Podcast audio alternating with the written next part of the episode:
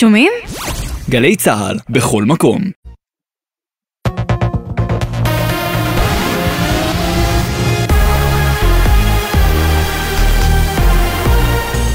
גלי צה"ל השעה שבע, ערב טוב באולפן גל אשד עם מה שקורה עכשיו.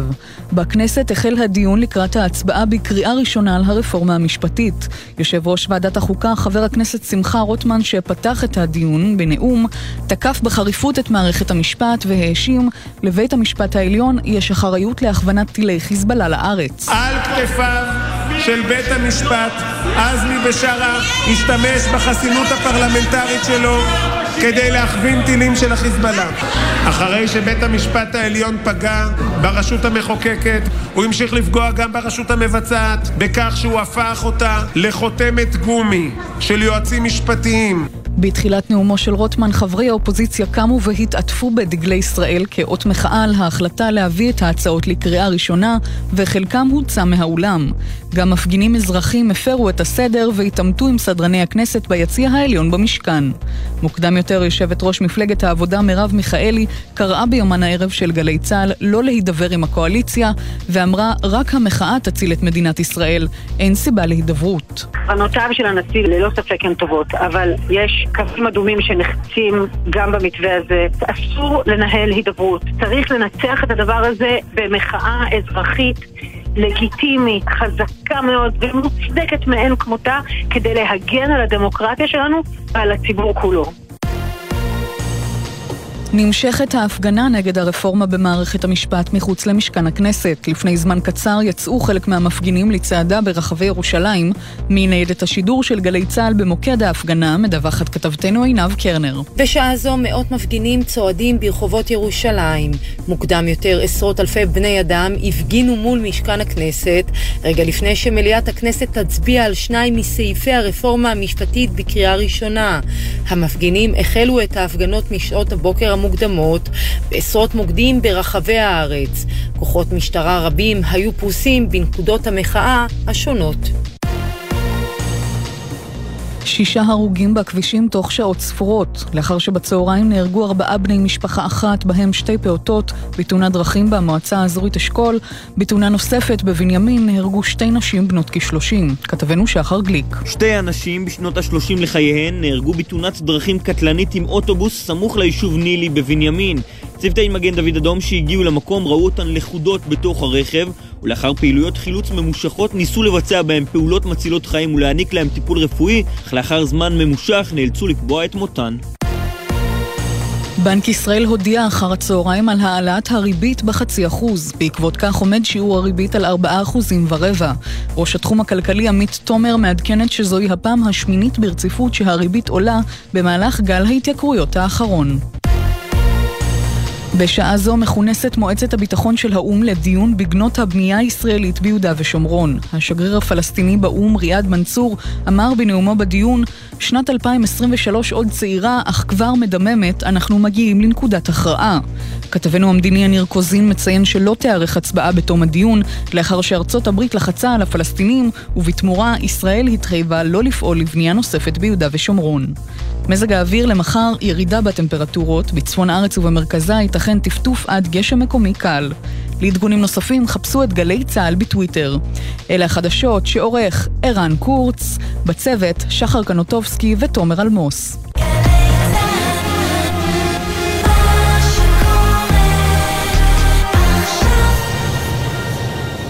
בחסות תשע ביטוח, המציע ביטוח רכב דיגיטלי בלי להתמקח עם נציג, כי ההנחות כבר באתר. איי-די-איי חברה לביטוח, כפוף לתקנון. עכשיו בגלי צה"ל, עידן קבלר.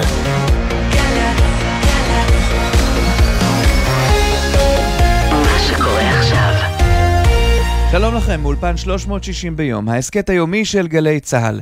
הזדמנות מעולה לחצי שעה של העמקה, כל יום בנושא אחד שמעסיק את כולנו, מ-360 מעלות. אמר הקוסם אמר אנקל סם והפעם אומרים עליהם שהם אינטימיים ובלתי ניתנים לזעזוע וערעור ועדיין כשיש עימות זה תמיד מעורר עניין ושאלות לא פשוטות יחסי ישראל וארצות הברית נכון, אם הם שרדו את פרשת הריגול של פולארד, הם כנראה ישרדו הכל, ועדיין, כאן, הפעם, דומה שעניין הרפורמה המשפטית הוא לא עוד ויכוח על מאחזים בלתי חוקיים. מתי נהיינו כל כך קרובים לארצות הברית? האם זה מאז ומתמיד, כמו שזה באמת נראה? ספוילר? ממש לא. ומעבר למה שהם נותנים לנו, מה יוצא להם מכל זה? בואו נבדוק.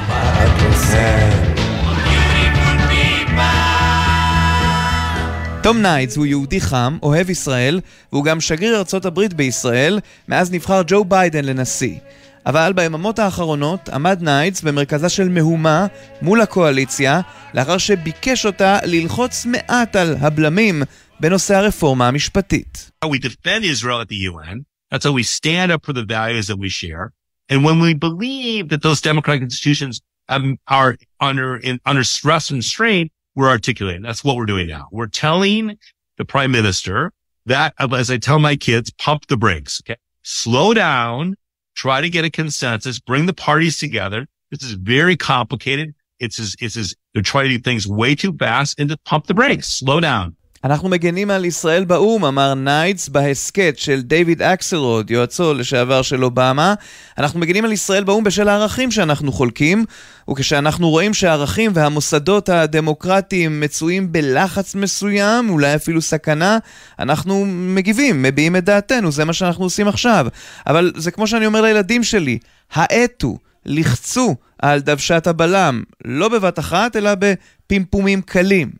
עוד מעט נגיע להשלכות של הדברים הללו ולריכוכם, אבל ברשותכם, מדוושת הבלם ניקח רוורס, עשרות שנים אחורה. מתי החלו יחסי ישראל וארצות הברית להיות כל כך קרובים? יאקי דיין, לשעבר יועץ מדיני בוושינגטון וראש מטה של שני שרי חוץ, אנחנו טועים בעצם לחשוב שזה היה כך מאז ומעולם, נכון? אנשים חושבים שהיא התחילה ב-48, כשהרי טרומן, נשיא ארה"ב, הכיר במדינת ישראל בניגוד ל, להמלצת אה, אה, מזכיר, המדינה, מזכיר המדינה שלו וכדומה.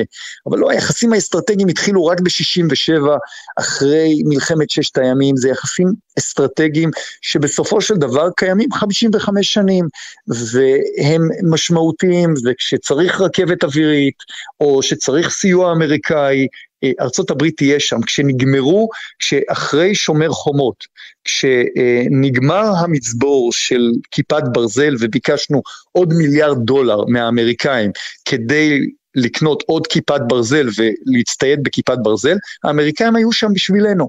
וזה בא לכל עניין ודבר, אה, ולכן אנחנו צריכים את האמריקאים. טל שניידר, הכתבת המדינית והפוליטית של זמן ישראל, אנחנו בכלל היינו בברית עמוקה מאוד עם הצרפתים.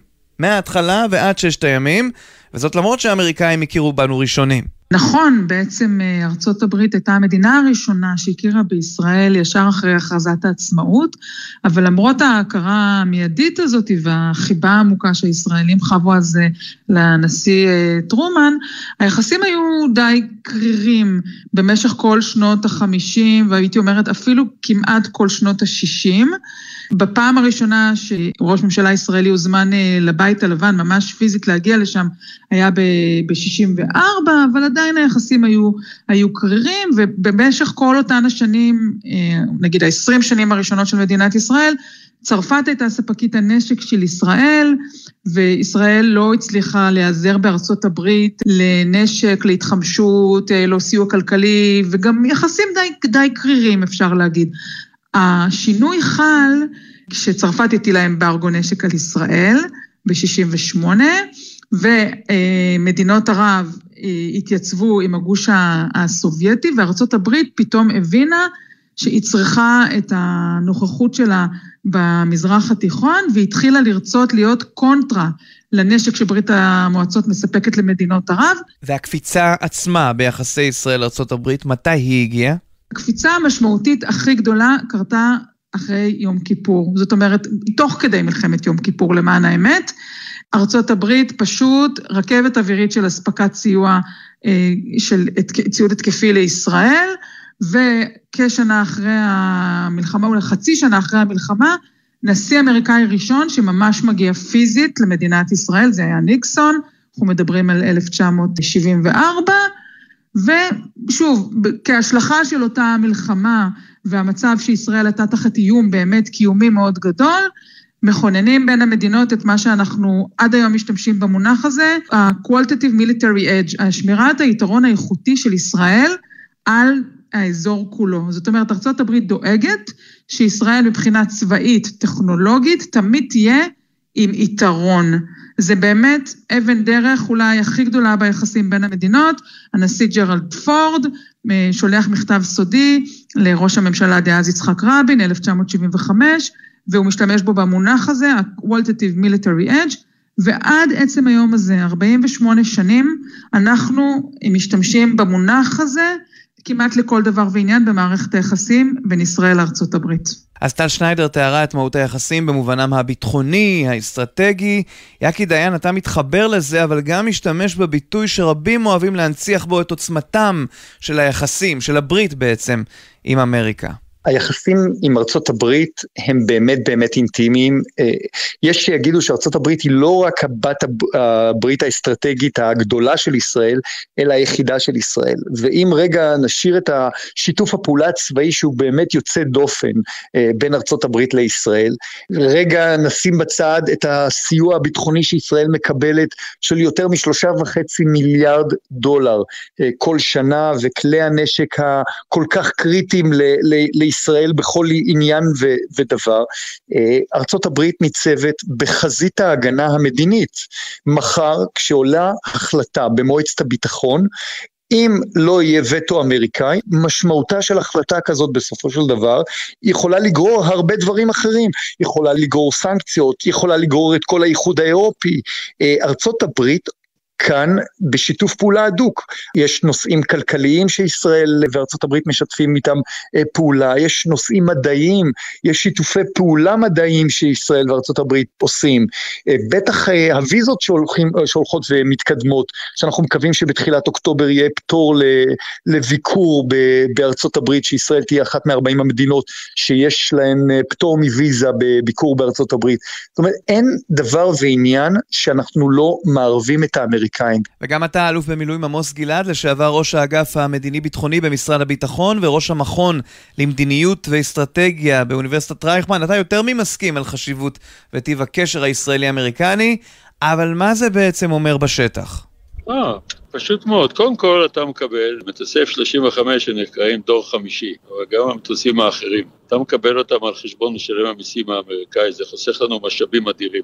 אחר כך יחסי המודיעין, ארה"ב היא מעצמת על 330 מיליון, מדינה מובילה בעולם. השיתופי הפעולה האלה, השיחות, נגיד האיום האיראני, עצם העובדה שאתה יכול לדבר איתה בצורה אינטימית ולהפיק תועלת הדדית, אה, עוד לפני שמקבלים החלטה מה לעשות, היא דבר רב חשיבות. כאשר אתה, מועצת הביטחון רוצה להטיל עליך גזרות, ארה"ב בהנפת אצבע יכולה למנוע את זה, כמו שהנשיא אובמה הורה למשלחת ארה"ב לאו"ם להימנע פעם אחת, זה חולל פה זעזועים.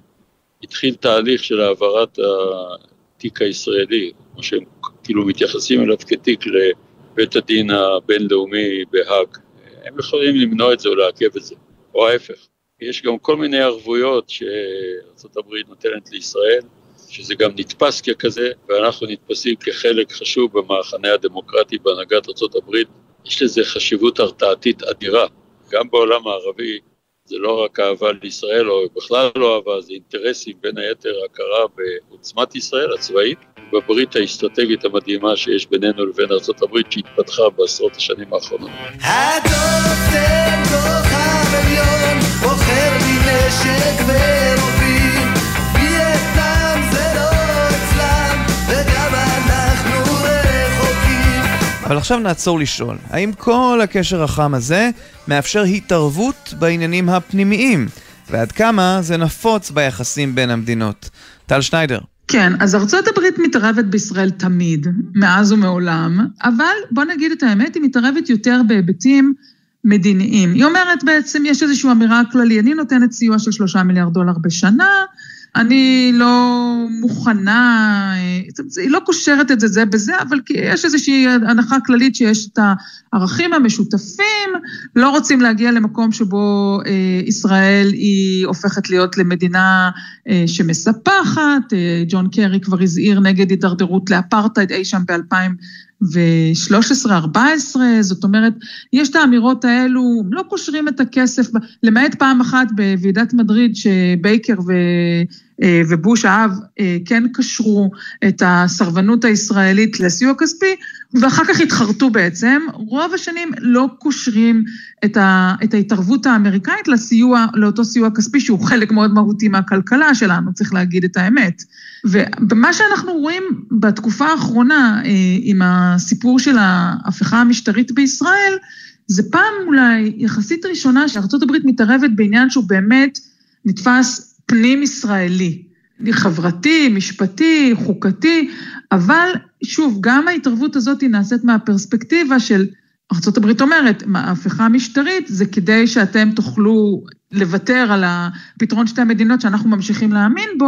כן, אבל גם ישראל לא חפה מהתערבויות בארצות הברית, ליתר דיוק נתניהו, האיש שהלך לנאום מול שני בתי הקונגרס מאחורי גבו ומתחת לאפו של הנשיא אובמה, ומי שייחל אקטיבית להיבחרו של מיט רומני הרפובליקני על חשבונו, אבל כאן יאקי דיין אתה אומר שהרפורמה המשפטית היא נושא שבנפשם של האמריקנים לא פחות, ואולי אף יותר, מהנושא הפלסטיני. הרפורמה המשפטית זה נושא שבסופו של יום הוא נושא פנים אמריקאי, ולמה? כי לא מעט מהמצביעים יותר מ-70% מהיהודים מצביעים לדמוקרטים, ובטח ובטח התרומות שהולכות לפוליטיקאים אמריקאים, אה, האחוז הוא הרבה הרבה יותר גבוה של יהודים שתורמים. הם לוחצים על המחוקקים היהודים אה, ואחרים שיושבים בסנאט ובבית הנבחרים אה, בקונגרס, חלקם מגדולי ידידיה של מדינת ישראל. הם גם דעתם לא נוחה מזה והם לוחצים על הממשל. לכן זו סיבה גם שהתקשורת האמריקאית מתערבת כל כך בנושא, אנחנו רואים את ניו יורק טיימס מצד אחד והוול סטריט ג'ורנל וניוזוויק מהצד השני, וגם זו הסיבה שהממשל האמריקאי אה, כל כך אה, מעורב בנושא, כי יש עליו לחץ מלמטה. בנוסף, האמריקאים באים ואומרים לנו, תראו, אנחנו מגינים על ישראל בהרבה פורומים בינלאומיים, מבית הדין הבינלאומי בהאג ועד כל מיני פורומים אנטי-ישראלים באו"ם, ומערכת משפט בלתי תלויה זה אחד הכלים החשובים שיש לנו בהגנת ישראל. אז אל תקלקלו את הנושא הזה ותשמרו על הקונצנזוס. Pumping the brakes. I thought it was kind of clever. But anyways, I, I, was just pump the brakes. I didn't say put the brakes on. I said just pump the brakes, slow, slow down, and try to build consensus. Okay. I am not involved in how Israelis pick their Supreme Court. אמרתי שאנחנו מאמינים בבניית קונצנזוס, והשתמשתי בביטוי ללחוץ על הבלמים. חשבתי שזה שנון, אמרתי רק ללחוץ עליהם, להאט, ולנסות לבנות קונצנזוס. בסדר? אני לא מעורב באופן שבו ישראל בוחרת את השופטים שלה. ככה השגריר טום ניידס, שמרכך בעצם את דבריו מההסכת שהבאנו בראשית המשטר. סע לאט, סע לאט. חבר הכנסת דני דנון, לשעבר שגריר ישראל באו"ם, לך יש דימוי מעניין להתערבות האמריקאית הזאת. דוד רחוק שמגיע מחוץ לארץ ובא ונותן לך עצות כרגע איך לחנך את ילדיך. אז אתה לא אומר לו אל תתערב, תלך מפה, אתה אומר לו תודה, נקשיב, נחשוב על זה, ובסוף אתה מחליט בעצמך כיצד לחנך את ילדך. אה, לכן גם פה אנחנו צריכים לא כרגע לעשות שום דבר לעומתי, פשוט לעשות את הדבר הנכון למדינת ישראל, אה, לכבד את האמריקאים, בסופו של דבר זה בעלת ברית חשובה מאוד, אה, אבל גם אנחנו לא צריכים לעבור לדום כל פעם שהם מעירים לנו על משהו. אבל טל שניידר, הסיפור הזה של ניידס עם ההתבטאות הכפולה, אוצר בתוכו בעצם סיפור רחב יותר. קרה פה משהו מאוד מוזר, הפודקאסט הזה התפרסם כבר בין רביעי לחמישי, ובאופן מפתיע, רק במוצאי שבת הוא הגיע לידי התקשורת הישראלית שפתאום גילתה אותו. אני מניחה שזה לא קרה כי מישהו אה, מאוד חרוץ מאזין לכל הפודקאסטים באמריקה, אלא אני מניחה שמישהו מטעמו אמר, היי, לא שמעתם את הדברים האלו? זאת אומרת, הוא, השגריר נתן ראיון שהוא מאוד תכנן בו מה להגיד, וכנראה ראה שאף אחד לא שמע את זה במקרה. מישהו, אני לא יודעת מי, יזם לעניין את התקשורת הישראלית בכך שהדברים נאמרו, הוא אמר אותם, הוא נתן להם 24 שעות לעשות המון הד והמון רעש, ואחרי 24 שעות הוא קצת מיתן אותם. טקטיקה מאוד מוכרה של בעצם להכניס משהו לשיח, אחר כך קצת אה, אה, למתן ולרכך, עדיין אני חושבת שהדברים היותר נוקבים, המשמעות שלהם היא זו שמחלחלת, והדברים שהם אחר כך ממתנים, שנאמרים כעבור 24 שעות, הם כבר בעצם אה, סוג של אה, איזשהו, אה, לייצר אווירה בונת אמון או משהו כזה. שגריר אמריקאי לישראל לא אומר דברים כאלו בצורה של שליפה. לא רק שזה לא שליפה, את גם אומרת לנו שזה תקופה. כלומר, זה מאוד מאוד מובנה ומדורג. אנחנו רואים פה אמירות אמריקאיות שהולכות צעד אחרי צעד. בהתחלה בשיחה סגורה של בלינקן, אחר כך בשיחה סגורה איפשהו בבית הלבן, אחר כך אמירה של משהו כמו 20 מילים בתגובה לתום פרידמן בטור שלו. אגב, עוד לפני כן, טור של תום פרידמן שהוא אומר, בבית הלבן אומרים ככה וככה, וכולם מבינים שתום פרידמן מדבר שם כל הזמן עם הבית הלבן. אחר כך כבר, כשהם רואים שנתניהו לא קולט את הרמזים, אז, אז ביידן נותן לטום פרידמן כבר אמירות on record, ועדיין נתניהו לא קולט את הרמזים, אז אמירות on record בקולו, של השגריר בישראל. הדבר הבא, כמו שאתה מבין, אחרי שתעבור קריאה ראשונה, אם תעבור הקריאה הראשונה, אנחנו, לפי המדרגות והסולמות האלו שתיארתי לך, אני לא אתפלא אם הדבר הבא יהיה אמירה בקולו של הנשיא.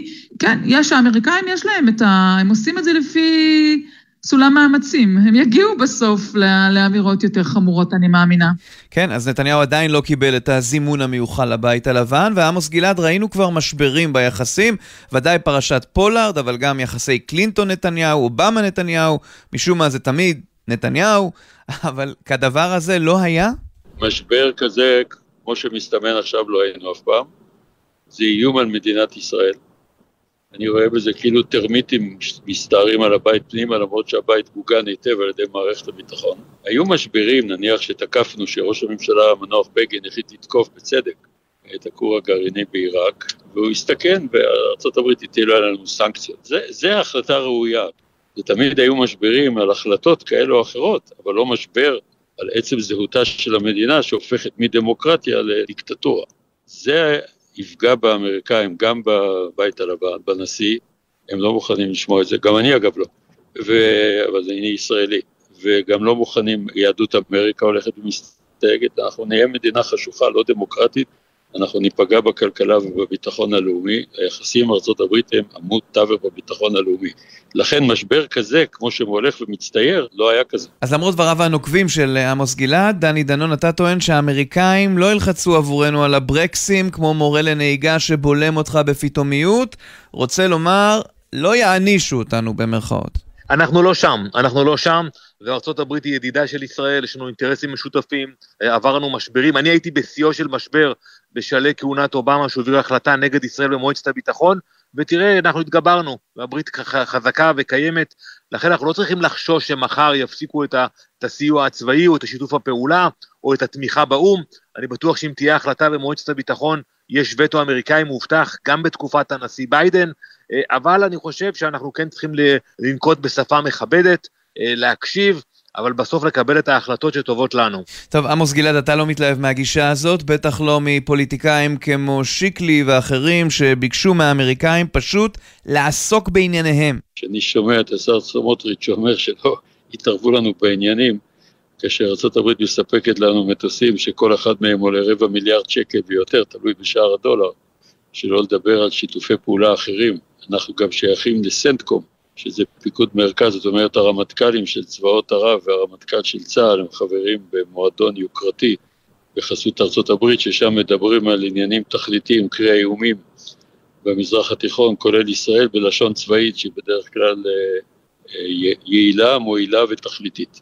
לכן אנחנו גם אה, עלולים לשחוק את התמיכה בקונגרס האמריקאי, שהוא אחד מבסיסי הכוח של ישראל, איך יודעים את זה? סנטורים הכי בכירים ראש ועדת ההגנה, ראש ועדת חוקה ומשפט, הם מתבטאים בצורה חריפה. ישראל, אם היא תפסיק להיות דמוקרטיה, ואנחנו בנתיב הזה, אנחנו נשלם על זה מחירים יקרים, כי משטרים שהם לא דמוקרטיים, יש רבים במזרח התיכון, אבל ארה"ב קשורה איתנו משום שאנחנו דמוקרטיה יחידה במזרח התיכון, וחסר לנו שלא נהיה.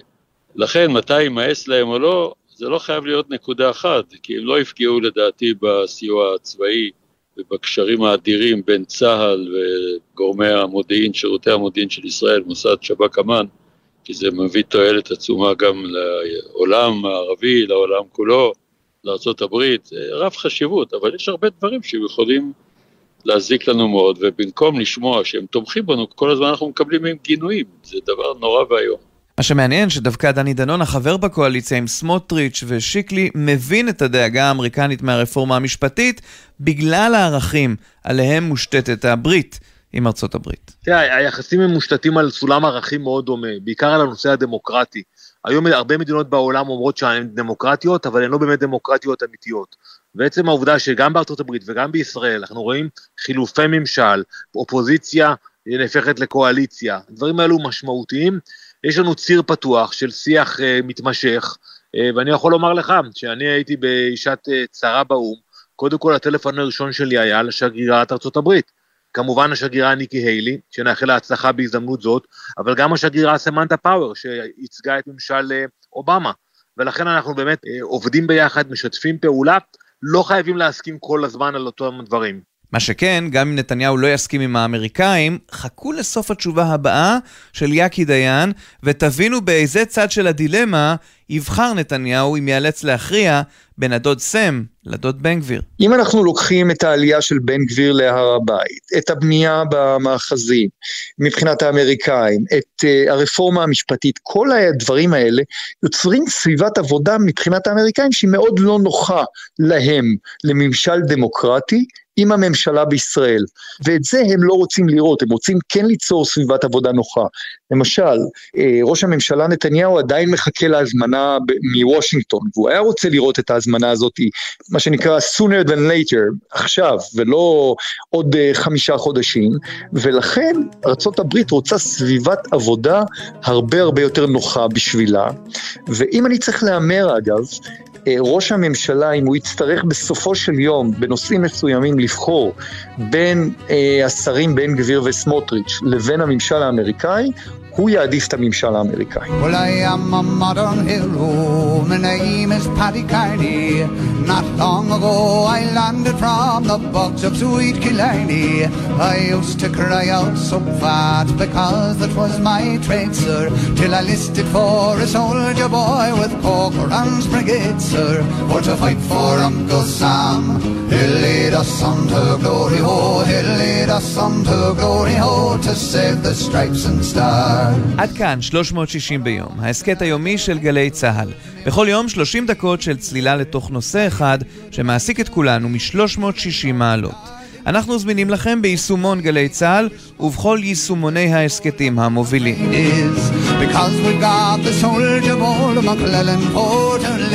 העורך נמרוד פפרני, המפיקים נועה ארז ויונתן שגב, הטכנאי אורי אגסי ובן שני, בפיקוח הטכני גריים ג'קסון, עורכת הדיגיטל עם מיה אורן. אני עידן קבלר. שלום. Thick as peanuts. Och, on the slaughter that we made with all it was delighting. For the Irish lads in action are the devil's boys for fighting. They'll fight for Uncle Sam. He'll lead us on to glory, ho. He'll lead us on to glory, ho. To save the stripes and stars.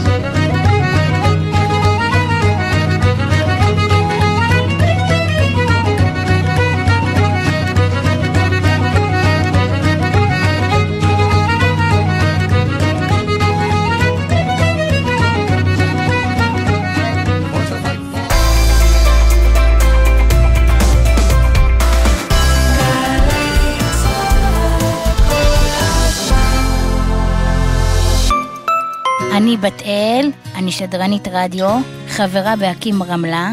אקים עוזרת לי להרגיש שווה. אקים מסייעת לכ-35 אלף אנשים עם מוגבלות שכלית להשתלב בחברה הישראלית. אקים, להיות שווים. לתרומות היכנסו לאתר אקים ישראל.